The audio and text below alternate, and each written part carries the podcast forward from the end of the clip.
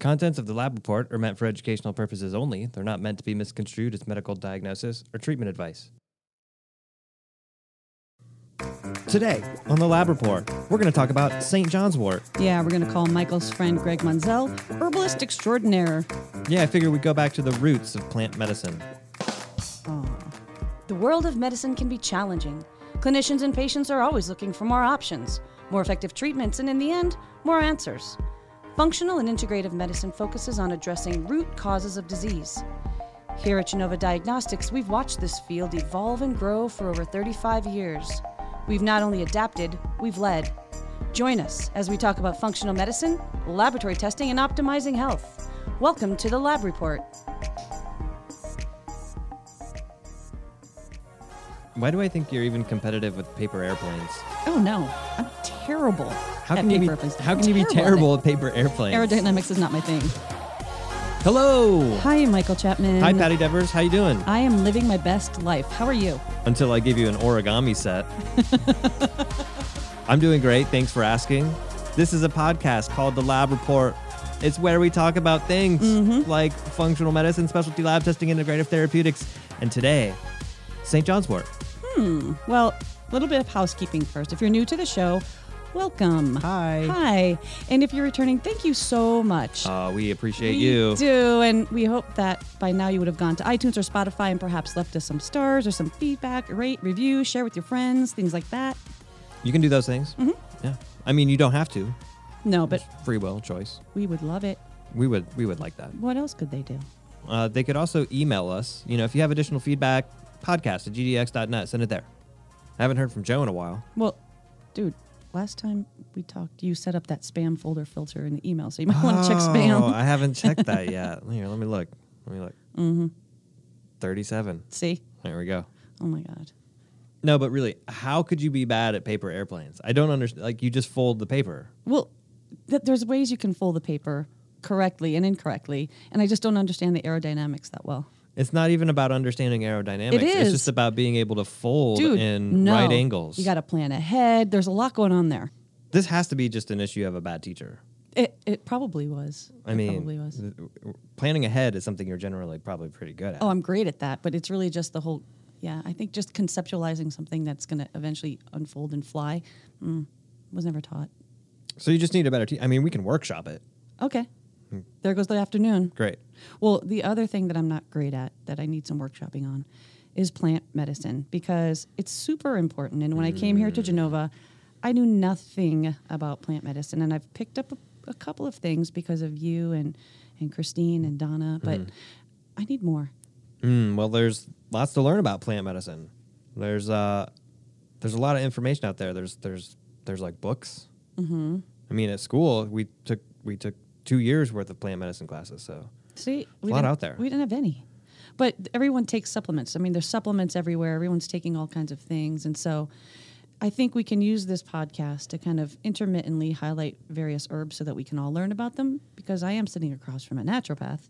Well, and here's the thing too. We think from a supplement standpoint, right? I, I think so often as clinicians, we're thinking about these things of almost like we think about drugs. Mm-hmm. You know, what's the what's the clinical condition? How are we using it? What's the dose? What is the mechanism of action? Where's the research? Where's the control trials? Mm-hmm. And we forget that we've been using these plants for thousands of years, right? We've been this information. We're just looking at St. John's Wort today, and there's you know information as far as clinical application dating back to quotes from Hippocrates. You know that guy.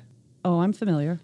And the other thing to know about this is when we're talking about herbal medicine, we're talking about plants, right? These are groups of constituents, right? It's not like a drug that you take one single extract. And, and think about it, most of our drugs originally came from plants, where you would extract a single extract from, uh, or a single constituent from a plant, and then you would concentrate that, and that would turn into a drug. That's what a Right. drug is. Like digitalis in foxglove or salicylates comes from plants.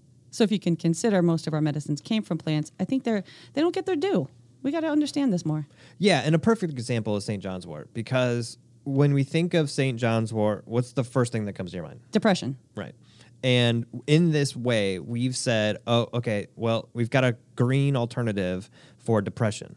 You just take Right. St. John's wort, it's an extract. Oh, there's some debate around the constituents. You need to take this constituent, not that constituent. But at the end of the day, we've turned it into a drug again. It's so profound what you just said. And we need to we need to think step back and think, you know, actually originally these were herbal medicines. These are plants that actually they grow in the ground.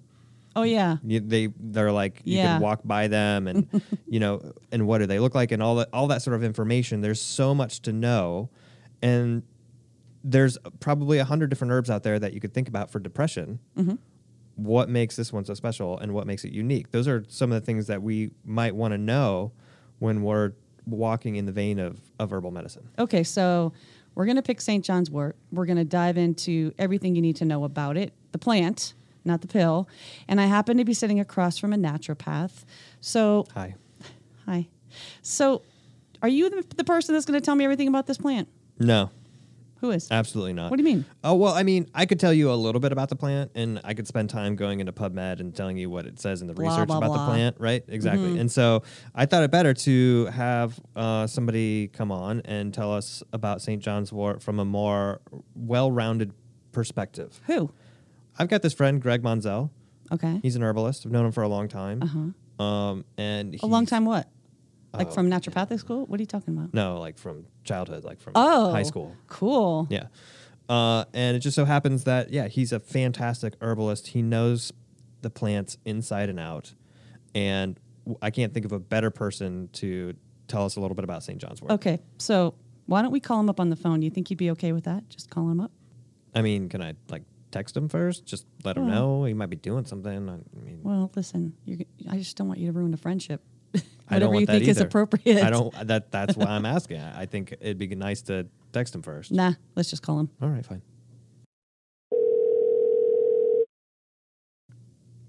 Hi, this is Greg. Hi, Greg. This is Michael Chapman. Hi, Greg, and it's Patti Devers. This is my co-host Patti Devers, and we're doing a podcast thing. Do you- Oh, that's amazing. Thanks so much for calling me. You're It's great to hear from you. You're very welcome. So Patti doesn't know much about you other than the fact that uh, you're you're one of my BFFs for a long time. So so why don't you tell me about you so that Yeah. I can become your BFF too? Sure. Well, um, Mike and I have known each other for a long time from our band nerd history. and um, I feel like Mike and I have connected over natural medicine over the years and shared a lot of um, pro tips and fatherhood experiences and community experiences working in natural medicine. Um, so I'm an herbalist, and I, I call myself a community herbalist. I see clients who uh, come to me with their health concerns about uh, various things from mental health to physical conditions. And um, I do my best to, to steward kind of the plants into their hands that might help them feel better in their lives. And um, I work a lot with the plants out in the field and the gardens, gathering things, making medicines, um, tinctures, salves, those sorts of things, old timey medicines for, for the doctors. Right. Um, you know, not not what you might think of as modern day pharmaceuticals by any means, but the crude, raw, you know, plant to table type medicine. Well, awesome. Well, Greg, because I went to conventional medical school and I've landed here in a sea of naturopaths, I feel it like I'm, it's such a disadvantage for not understanding the power of herbs, how they're made. What is an herbalist? Like, how do you become an herbalist? That's a great question. An herbalist is, I you know, it's hard to describe. There's a lot of different ways to be an herbalist, but um, I would say, you know, these are again people who connect people with plants to help restore those relationships for the health of both. I think you know ecology and people, and you know, her- herbalists have been around for you know longer than civilization, right? So we have um, some of our earliest, most important works on herbal medicine are thousands of years old. And we had, you know, our ancestors had this knowledge before we were writing things down. Yeah. So, you know, um, it's something I feel like I'm very passionate about keeping that knowledge fresh and learning as much as I can about plants and how they can benefit us in our daily lives through whether that's through medicine or foraging wild foods and kind of nutrient density that you can get from some of those things, um, down to even making baskets and you know knife handles and things like that. Right. Well, today we've been talking a little bit about St. John's wort, and you know, kind of like what we do. We tend to get into the you know the PubMed literature weeds and stuff like that. But I wanted to get Yep. a little bit of your perspective on St. John's wort from you know. Tell me a little bit about how you think of St. John's wort from like a more personal perspective. Sure. Um, I've had some some interesting experiences with the plant. Um, it's it's something that you'll find typically blooming on like a bright, sunny uh, meadow kind of area in the middle of summer, and that's the kind of energy that I feel like it kind of embodies as a plant. It has these bright yellow flowers, the this kind of almost lime green foliage, and they tend to occur in stands. Um, you know, again, the full sun. And they just have this sunny quality in their med- medicinal action. Uh, they kind of uplift the spirit for people who are maybe more melancholic or um, maybe tend towards, you know, mild depressive type symptoms. And I would say physiologically as well as mentally. Um, and and I think of it, you know, like people like to encapsulate herbs as like this is an herb for you know blank Mhm. insert whatever kind of thing here. And I would say, you know, St. John's wort is, I think of it as an herb for acute trauma type Mhm. conditions. That's kind of my, my first go to, you know, place for it. I think that's one place where it gets lost a little bit in the research and the literature. We tend to think of it as an antidepressant, but I don't quite think of it that way. I think of it as like more of a mood enhancer or elevator, um, which, you know, is similar, I guess, to an antidepressant, right? Mhm. but um, you know, it's not it's not necessarily appropriate in all cases of depression. I would say. So So just you know, this is my naivete, right? So I walk out Sure. into my yard. I'm walking down the street. There's plants everywhere, right? Is it mm-hmm. possible that St. John's wort is growing somewhere in my backyard and I don't know it? Like, where does it grow? Well, you and I are both in this kind of eastern deciduous forest biome region, and yes, it's quite likely you have St. John's wort within walking distance of your home. Quite likely. In fact, one of the experiences I had finding it and gathering some of the best medicine I've made with it was I was cycling just for fun, going fast out by uh, this reservoir close to my house, and something just caught my attention off of the um, kind of my right side off the road here, and I just had to go turn around and go see what plant that was. Something about it just stood out to me, and I went back, and it was this huge stand of St. John's wort just next to this bridge, right in the full sun on a south-facing slope. Um, beautiful, beautiful stuff. Taller than I usually see it, and um, it felt appropriate, you know, to to gather some in that moment. St. John's wort is a non-native plant here in the United States, at least this species is, um, and so it grows as kind of an invasive plant, and it is quite common as a weed. And when you make that distinction between invasive and non-invasive, um, what what's important about that to maybe some of the clinicians who are listening, like, or or maybe who are interested in getting into like cultivating and, and harvesting? Oh, great. That's great. Um, I mean, in other words, invasive means it's it's a plant that is not native to the region where you're growing it, and then it might you know have the potential to spread into wild populations and displace native plants there. So those kind of those are the conditions that that I think of to, to call it an invasive plant. It's more invasive, I would say, and, and weedy more or less. You know, out in the West Coast states like um, Oregon, Washington, and California. It's a it's kind of a problem in some places there. Here in Indiana, and I think through most of the eastern deciduous region, it's not really, you know, as much of a problem in my opinion as far as displacing other plants. It just tends to kind of naturalize and occupy, you know, fields, but I don't see it taking over places and pushing other plants around. So, Cool. but as a as an herbalist, someone who's gathering herbs, right, I have to be conscious about how much of a plant I'm taking from a given population.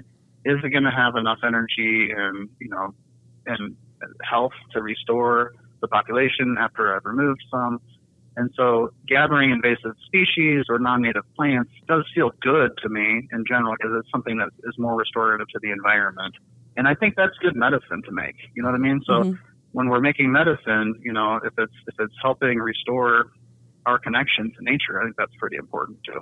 Yeah. Got it. Got it. Well, as it relates to St. John's wort, Although this is an audio only show, I've watched your Facebook mm-hmm. live videos where you walk in nature and you identify like nearly every plant. What is it that are the things that stand out to you on how to identify St. John's wort? St. John's wort is in the family of plants that have you typically five regular parts of the flower. So you're going to have five bright yellow petals, and there's a profusion of stamens, the male pollen bearing parts of the flower. Um, and then that's so that's going to be your flowers. You're going to have clusters or panicles of flowers at the at the kind of terminal ends of the plant, and then the leaves are opposite each other. And if you if you take one of the leaves of St. John's wort, Hypericum perforatum, and you hold it up to the light, you'll see little openings in the leaf. Mm-hmm. And they're not they're not you know just holes in the leaf like Swiss cheese. There's some kind of membrane there. There's something going on in there. Mm-hmm. For, for lack of a better way to describe it, there's something going on there. I think, you know, I think there's like a little. I, I, imagine it as like a little factory in there. Like they're they're getting sunlight and using it in a different way mm-hmm. because mm-hmm. sunlight makes this plant more potent. Yeah, and it's one of the rare exceptions when you're making medicines that you, you often want to expose your St. John's wort medicine to sunlight during the processing to make it more potent. Yeah, and it's those holes, right? That that's where some of the medicinal prop because they're almost like little red dots, and yeah. that's where mm-hmm. you actually, if you process it, then um, it has that red color to it that we commonly associate with St. John's wort because of those little holes on the leaves. That's right. Now, when I'm in the field checking for potency, I'll take a little bit of the flowers or the flower buds and I'll crush those between my fingers and it should leave a bright. You're, you're, these are yellow flowers. They leave a bright purple stain hmm. when you crush them like that, and that's the hyperforins. Mm-hmm. So you're you're literally seeing that. Then when you're extracting it and making medicine, some of the other constituents, I think more of the tannins come out as well and give it that deep blood red color. That's interesting. This is all fascinating to me. But you're talking about, you know, you find this plant and you're talking about specific constituents. I've heard you and Michael talk about, you know, whole plant versus constituents. Can you talk a little bit about that? Mm-hmm. Sure. Um, so, you know, we, we, we have in our kind of Western physiological model, we tend to look for the chemicals in the plants that have physiological activity that's exceptional to that plant, maybe, and doesn't occur in other plants. And we, we tend to study those activities of those chemicals and re- refer kind of the activity of the plant to that chemical. Does that make sense? Mm-hmm. Yeah. Yeah. Yeah. So that's that's kind of how we tend to think about chemistry and constituents from herbs. But a lot of the chemicals that are commonly found in plants are nutritive and have physiological properties mm-hmm. in addition to whatever, you know, chemicals might make that plant exceptional. And so it's those really, you know, if you're making if you're making a tea or you're making a tincture, which is just an alcohol based extract of the plant, you're going to have a lot of that stuff in there. And it's important to consider that. It's important to think about how that's going to affect you. I've seen a lot of, um, you know, folks that have, you know, great intentions who aren't necessarily paying attention as a clinician to the sort of subtle effects of some of these herbs that, that they get, you know, side effects and problems from using plants with people that aren't, they're not appropriate for them. Hmm. Yeah. Um, and I'm thinking specifically here of rhodiola mm. which is surprisingly astringent and drying. And so you give this to someone who might have constipation, mm. and it's going to make them more constipated. Mm. If you give it to someone who, um, you know, have like um, leaky gut, it's going to make that potentially worse, and you know, it could make them irritable. So. Hmm. Um, it's important to consider those effects. That's not part of the way the rosodens work. If you're just studying, you know, the different constituents of rhodiola, you're not going to know that. Right, right. Um, so I think it's important to, to look at the traditional usage of these plants. What kind of pattern do we look for in our clients or patients? And, and where are these plants really appropriate? Because we have a lot of plants to choose from out here. Yeah. It's not just St. John's wort and comfrey and a couple other plants. We have hundreds of medicinal plants available just in our bioregion. Yeah. And that's that leads me kind of into the question too, because uh, you know, so often I think in this type of medicine, people essentially St. John's wort is really the flagship, right? When you think of right. like an herb for mood. And right. so how do you compare St. John's worts St. John's wort with some of the other herbs for for mood? Sure, I think of St. John's wort as being a little more stimulating Mm-hmm. than some others. So, like, um, for instance, if I have someone who is struggling maybe with anxiety, it might not be the best plant for them. It can exacerbate that in some cases. But if I see it with someone who's just, you know, more kind of, I would say like um, a negative affect is Mhm. probably kind of the best thing to look for for St. John's wort. Um, you know, somebody who's like kind of burned out, maybe it's like has been taking drugs or something like that, they might do well with something like, let's say, Tulsi, you know, which can be a little more restorative to the consciousness element. I think of St. John's wort as being, again, kind of most appropriate for people that are dealing with acute trauma and its effects. Or maybe it's, you know, trauma comes in so many manifestations. It could be past trauma um, that's affecting them still in the moment, but where there's kind of this acute injury Mhm. in a way. And that could be, again, kind of more physical or that could be mental. Hmm. Well, are and there? then the, asso- the kind of depressed state that, that's associated with that. Right. oh, okay. Right. Well, are are there other uses for St. John's wort besides mood disorders? Absolutely. So I would say St. John's wort, I use it even more frequently for um, cases where there's damage to nerves.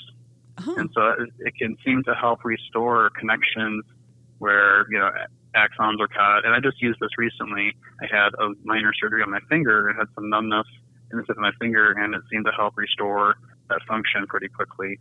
Um, and again, that goes to that physical trauma piece. So it's, it's an herb that's often given in, in physical trauma where, where you might have like a sprain or a, or a bruise or um, I wouldn't go so far as like a broken bone, right? That's what I'm going to call the doctors.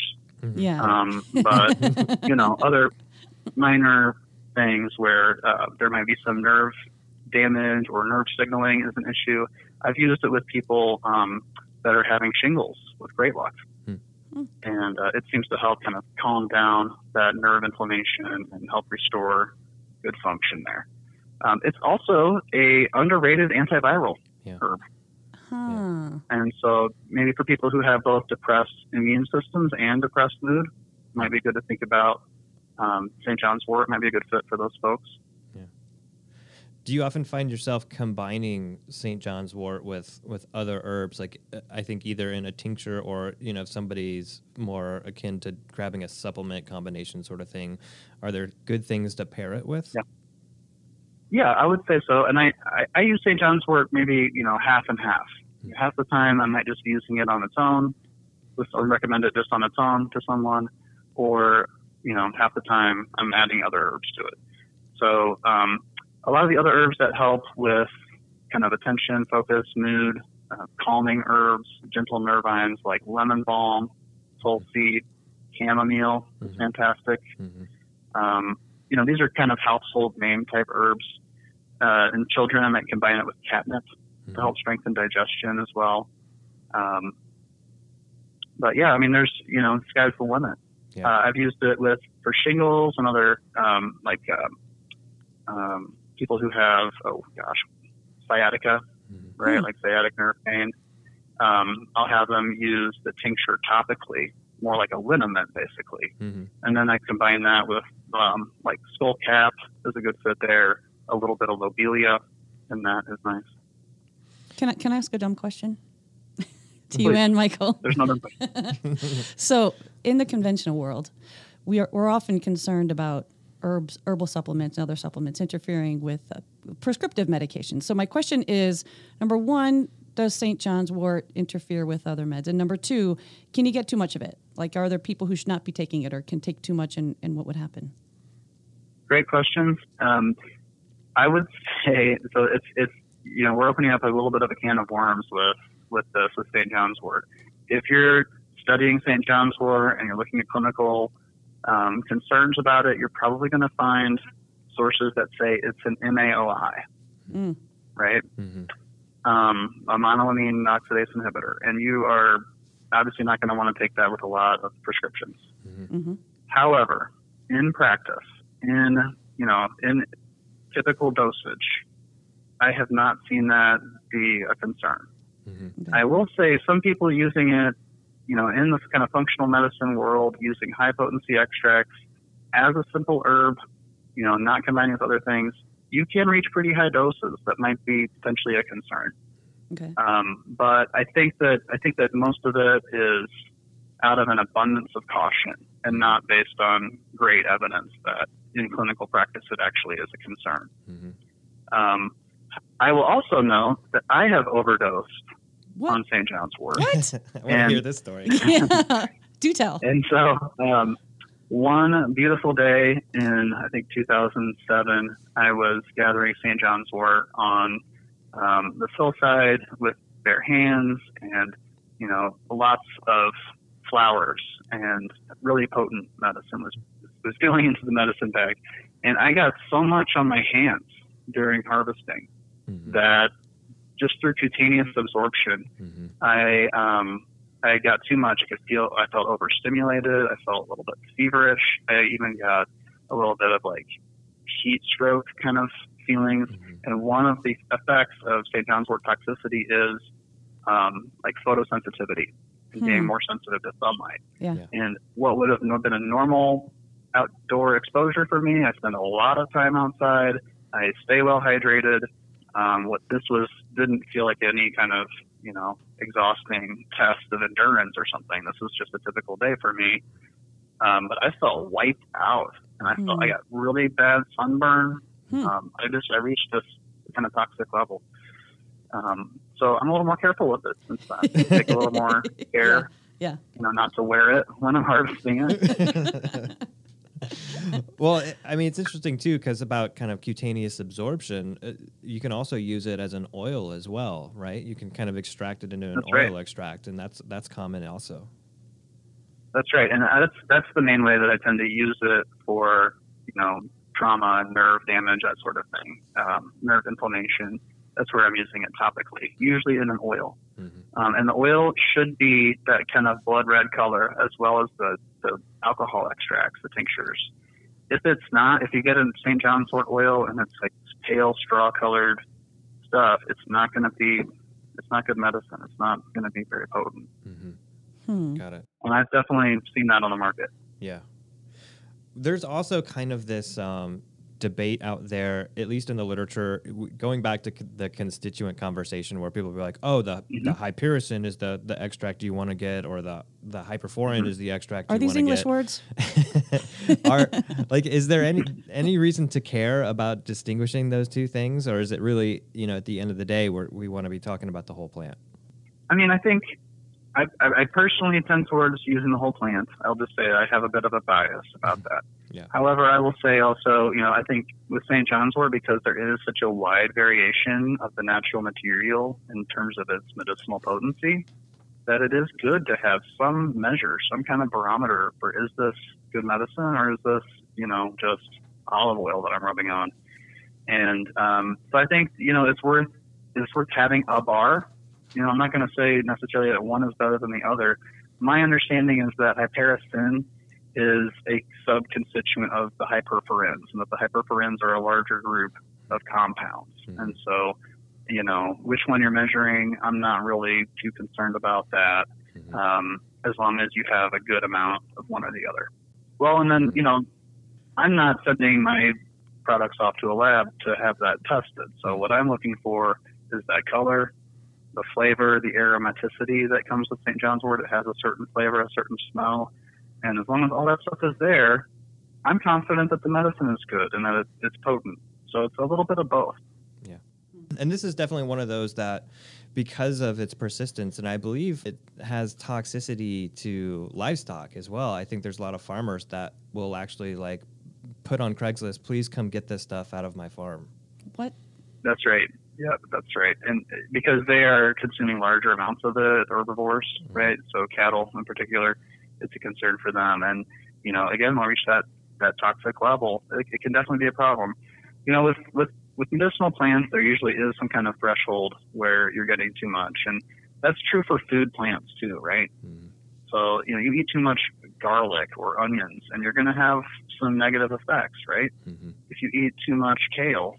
You're probably going to have a loose stool the next day, right? Mm. So you know, there's there's physiological effects. We call them side effects, but or toxicity, but it's just a dose dependent relationship, and herbs are just a more potent kind of source for a lot of nutrients and just kind of um, novel compounds.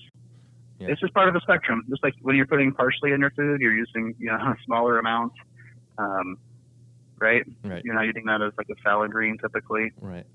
So similar with, with herbs. So you want to you do want to be careful with with dosage. Well, Greg, this has been a ridiculous amount of fun information. And I want to end this by asking now that you and I are best friends, can I FaceTime you from my garden and walk around and you can tell me what everything is? we can do that. Yep, yep. I do that. I do garden walks for folks and uh, plant identification walks. Great. Um, Great. We're going to link yep, your phone number in the every show notes. plant. Thanks. almost uh, almost every plant out your back door around your footsteps are literally food and medicine for you, just waiting to be recognized and appreciated and um, cultivated and gathered.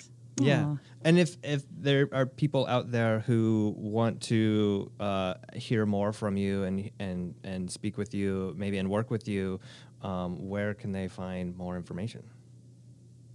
Well, I work out of my home-based business, Wild Persimmon School of Wellness, and you can find us on the web, the, web, the interwebs, and Instagram, and um, other beautiful places. Um, so that would be a great place to kind of check in with us. You can sign up for our newsletter on the website, um, and you can also you should be able to find contact information for me there as well. Awesome. Um, last question. Actually, I lied. Two more questions. Oh, gosh. Um, Sure. first, can we have you back on when we when we have herbal Yes. questions, or when we we want to talk a little bit more about some of these herbs and plants? Yeah, I mean, Patti and I have a lot, a lot of uh, getting acquainted to do. It sounds like so. I would love to come back. Awesome, awesome. And my last question is, um, what is your favorite wild animal? Hmm. Oh, my favorite wild animal right now. I've been um, really like in my mind hanging out with beaver. Really? What? Yeah. How come? Yes, the beaver. How come? Uh, well, how come? I um, I have been working with willow a bit lately. I've been Um, channeling my inner basket maker. ah, and um, I've been working on a like a willow meditation hut on my property here. So, and you know, beaver is the traditional harvester and keeper and propagator of willow um, Hmm. our, our environment, and a much kind of missing element in much of our uh, habitats these days. And awesome. so, um, kind of channeling that beaver energy of like that constantly working and and uh, and improving the environment. They have this keystone quality. They just sh- change the whole environment around them. And where a beaver lives, you can have literally twice the diversity of plants Hmm. because of the wetland systems that they create than you would if you didn't have beaver there. Awesome answer. that is a great answer. Aw. Well, Greg, Greg, you're the best. you are, Greg, you are the best. We're going to call you again next time you guys are great too. I feel honored to be here. Thank you. You're very welcome, man. Uh, we'll catch up again soon, and uh, just thanks so much. Sounds great. How about that? I am wildly impressed. How by about all of that? this. He's a genius. I know. Off the cuff. I know. What in the world? So this makes me think that I smell a recurrent character coming every time we talk about an herb. We need to call Greg. Uh, I would like that to be the case. If you're good with that, and Ah. it sounds like Greg might be good with that. Cool. I should probably text him and let him know. Well, there is one thing, Michael. As you remember when we did the episode on astragalus, yeah. I brought up to you the fact that all of these herbs have 65 different types of names. So it makes me think we should end this episode with What's in a name? what's in a name.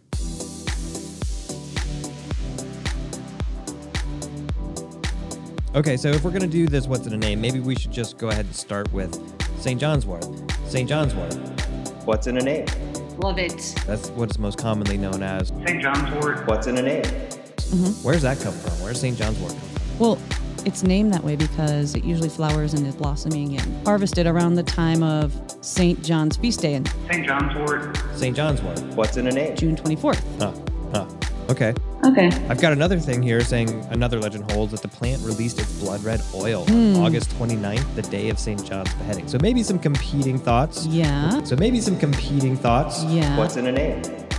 some people like to call it St. John's wort. St. John's wort. Love it. What's in a name? Because I feel like it has more of like a feminine kind of quality, like a feminine personality to it. Feminine personality to it. Okay. I like yours. It's Uh-huh. good. Um, so St. John's wort St. John's wort. is also known as Hypericum perforatum. That's Okay. the Latin name, the scientific name. So, is there? Do we know anything about that? That? That? That? That? Yeah. That? That? That? That? That? Yeah, yeah. The hyper part means above. The icon piece of that means picture or image. And so it's hyper icon, so above the picture. And it's in reference to the fact that they used to hang these types of plants over religious icons in the home during St. John's Day to ward off evil spirit. Evil spirits as well. Yeah, Evil spirits as well. yeah, yeah. Didn't astragalus also ward off evil spirits as well? I think so. Interesting. We're doing a lot of warding off of evil spirits, it seems. But I think the other piece when we talked about astragalus, and as we're talking about St. John's wort, St. John's wort. What's in a name? It has a lot of different names. Sure does, right? Uh, sure does, right? Uh, Oh, you know, Klamath weed. Klamath weed, Oh, you know, Klamath weed. Klamath weed. Referring to its invasive nature in Oregon. What? We're looking at Tipton weed, Uh-huh. Goat weed? oh, Enola weed. What's in a name? I'm getting the sense that most people are still referring to it as a weed. but it's also amber. Some people call it amber or hard hay. Hard hay, What's in a name? Like is that just just like it? Hey, it, it looks like hay, but it's harder. Is that what that is? And why did we settle on St. John's wort as the most famous? Like, you know, goat weed's kind of cool. Love it. Goat weed's kind of cool. Love it. Okay. What what what's in a name? I mean, really, do I want to take something called wart when I'm depressed? well, certainly, let's make a distinction from the skin ailment known as a wart. Which has an A in it. Right. This is wart, W O R T, which is a derivation of the word wort, an Old English word meaning plant, root, or herb. Hmm. So there's a lot of warts out there in the plant kingdom. Warts, weeds, warts. So, Patti, you asked for it. You said you needed more. I got more. You needed more plant medicine understandings. See, but not only did I get more plant understandings, I got a new best friend, That's right. Greg Monzel. Next time on the Lab Report, an auditory guide to paper airplane making. Well, I hope you get a guest host because I don't know anything about that. I'll text Greg.